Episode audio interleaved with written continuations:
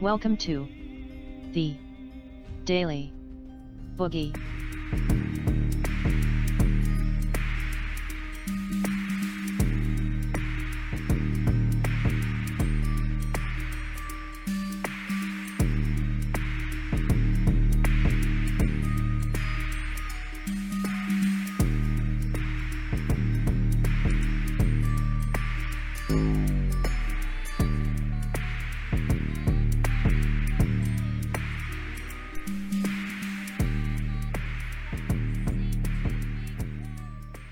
Far left tried to bully and intimidate members of this body. I'm not suggesting we're the victims here, Mr. President, but I want to make it clear to these people who are chasing my members around the hall here, or harassing them at the airports, or going to their homes, will not be intimidated by these people. There is no chance in the world they're going to scare us out of doing our duty. I don't care how many members they chase, how many people they harass here in the halls. I want to make one thing perfectly clear. We will not be intimidated by these people. That was Senate leader Mitch McConnell earlier today in the GOP discussing recent events, recent attacks against his fellow senators. Of course, in response to, one can only assume, in response to the Judge Kavanaugh hearings. Thanks for joining us, by the way, guys. Boogie Bumper here. If you want to get in touch with me, please do on Twitter. Follow at Boogie Bumper. Uh, if you want to support the show, just click subscribe on your podcast player or head over to patreon.com forward slash boogie bumper. Pleasure to have you on board.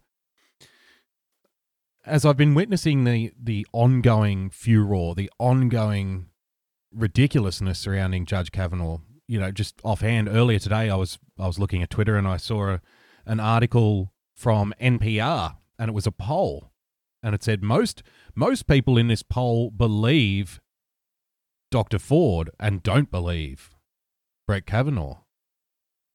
And you know, I thought, well, this is news now. What people believe, and of course, whether 51% of people believe something or 99% of people believe something, that doesn't necessarily make it true. But of course, as we went over ad nauseum yesterday, it's not really about truth anymore because we live in the post-truth era. Uh, era.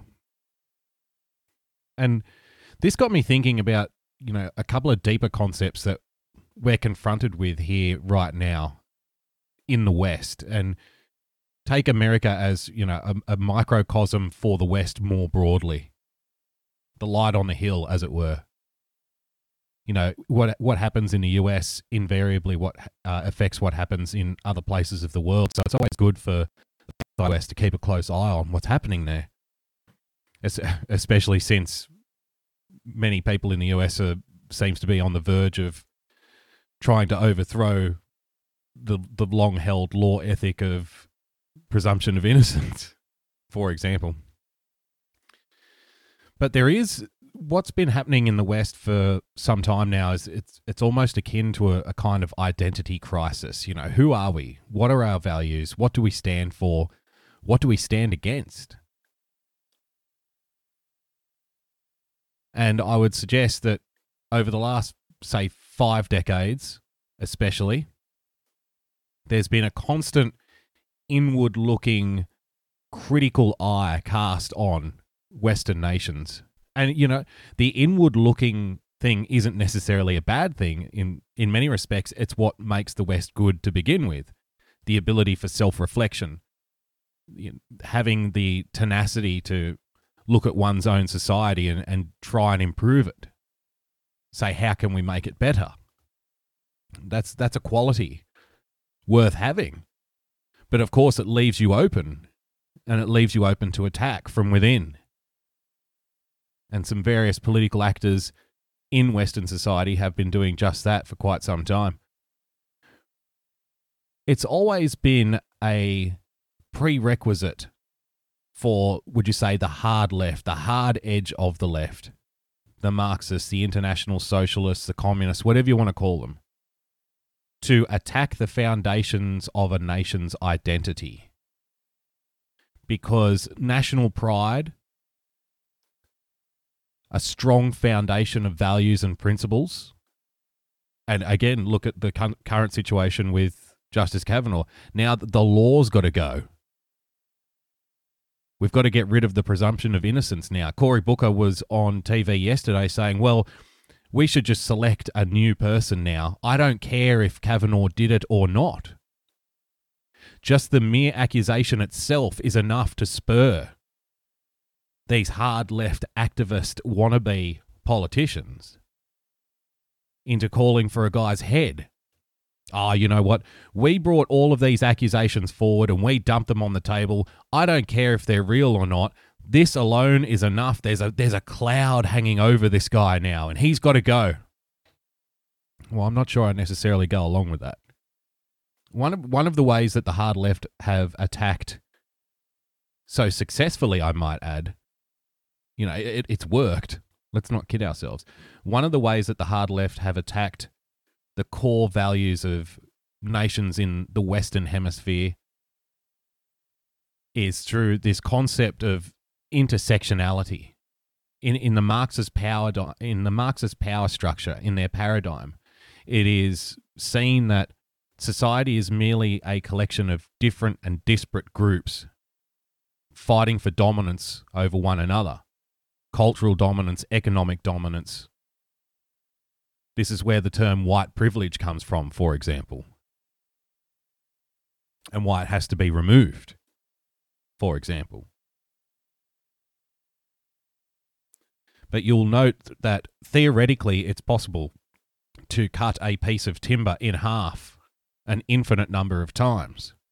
But eventually you'll get to a point in your cutting, in your impersonation of a lumberjack when the piece of timber is so thin and so small and so flimsy that it becomes practically useless.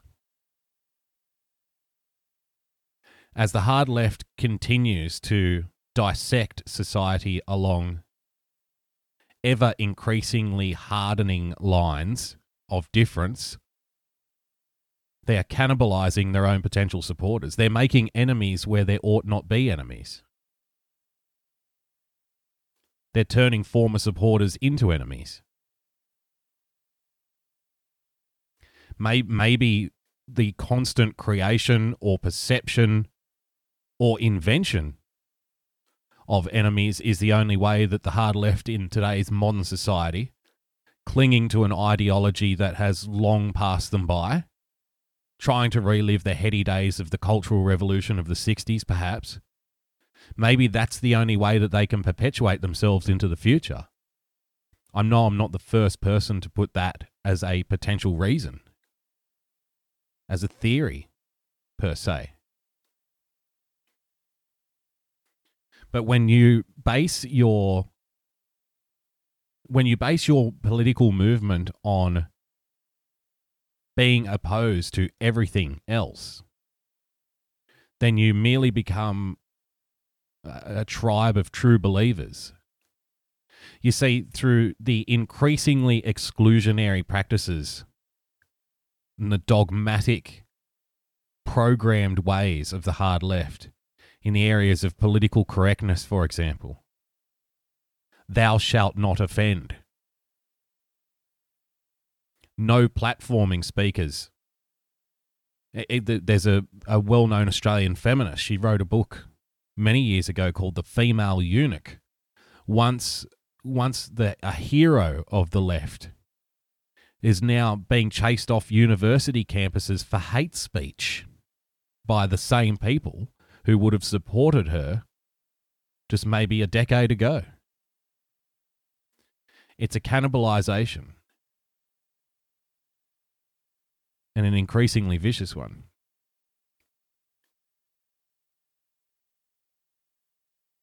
I think the left have done such a good such a good job of deconstructing the ideology of the right that instead of crushing it, they've they've created a kind of multi-headed hydra. The right, quote unquote, you know, since it's shed its moral vanity in today's age where it no longer cares about being called a racist or a bigot or a hater of this or a hater of that. They've been listening to the same language now for too long. It has no effect. And people know within themselves that it's not true for the most part. So it no, no longer worries the right. But more to that, the right is it's, it's no longer some kind of boogeyman that people on the left tell their grandchildren before they go to bed.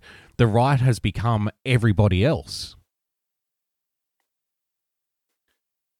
Classical liberals now find themselves on the right hand side of the ledger.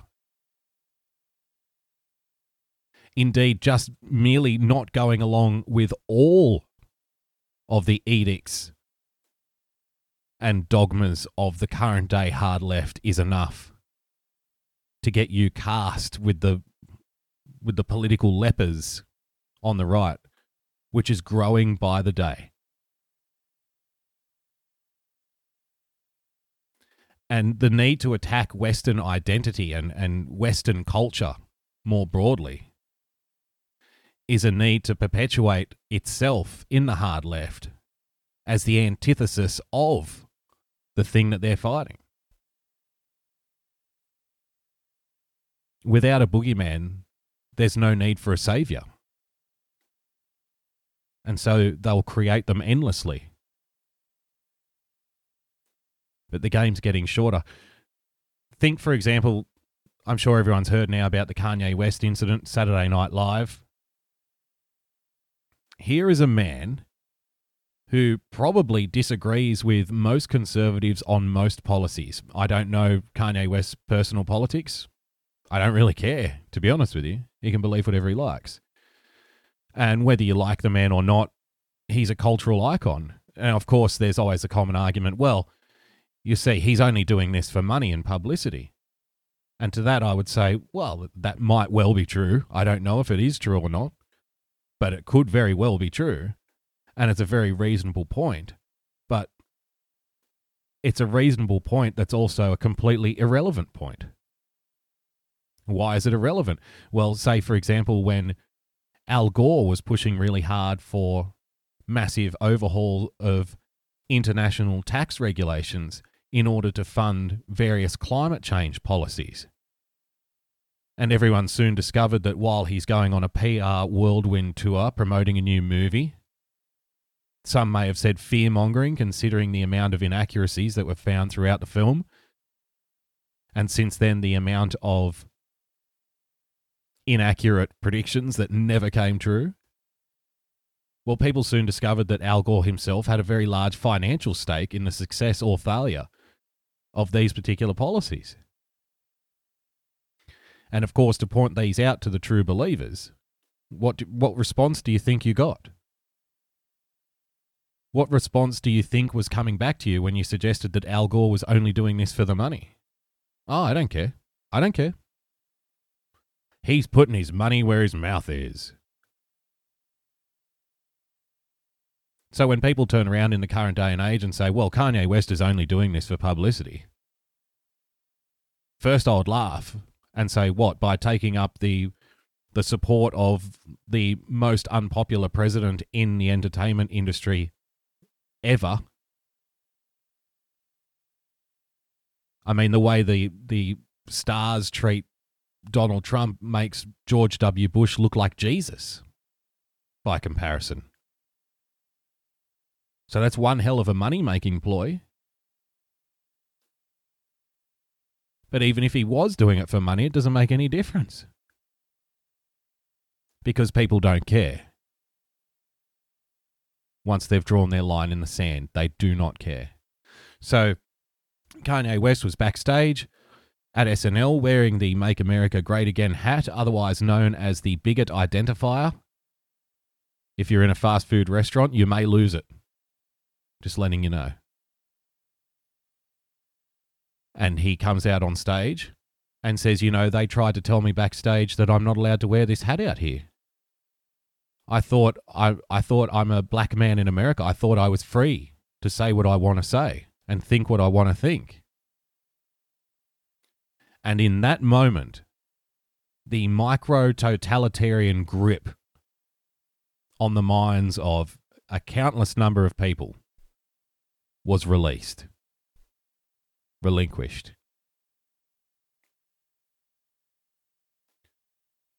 You see, the reason that the hard left needs to censor is not because they are strong and culturally dominant, although it appears that way. The reason that they censor is because their ideas are weak. It's a fraud. It's a farce. It's phony to suggest that the cultural left is in control. Because if they were strong and if they were in control and if they were confident of their themselves and their own ideas, they wouldn't need to no platform people. They wouldn't need to censor people.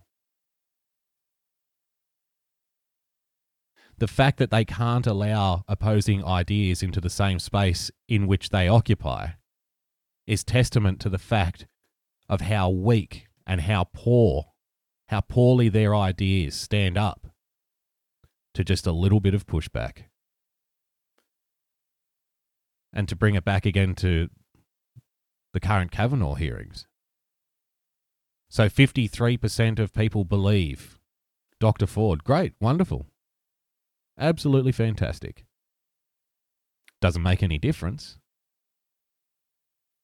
The fact that they need to suggest that you're some kind of horrible, disgusting individual for merely for merely asking very sane and rational questions.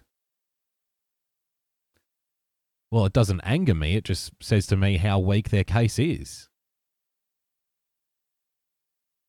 The the people who are intolerant of the intolerant cannot tolerate. It seems much anymore.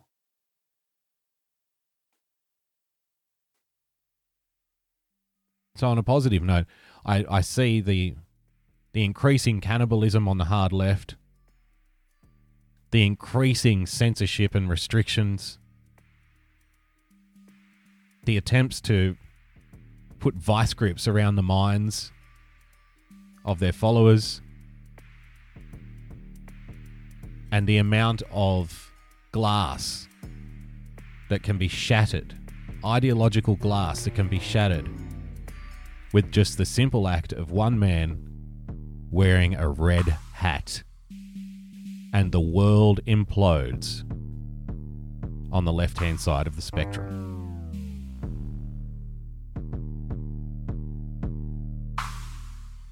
Guys, short one today. If you want to join us for the live show tomorrow, please come back at 11 pm Eastern Time, and we'll see you then. If you want to support the show, head on over to patreon.com forward slash boogie bumper or hit subscribe in your podcast player. Until next time, stay calm, stay rational, God bless, and we'll see you soon. Bye bye.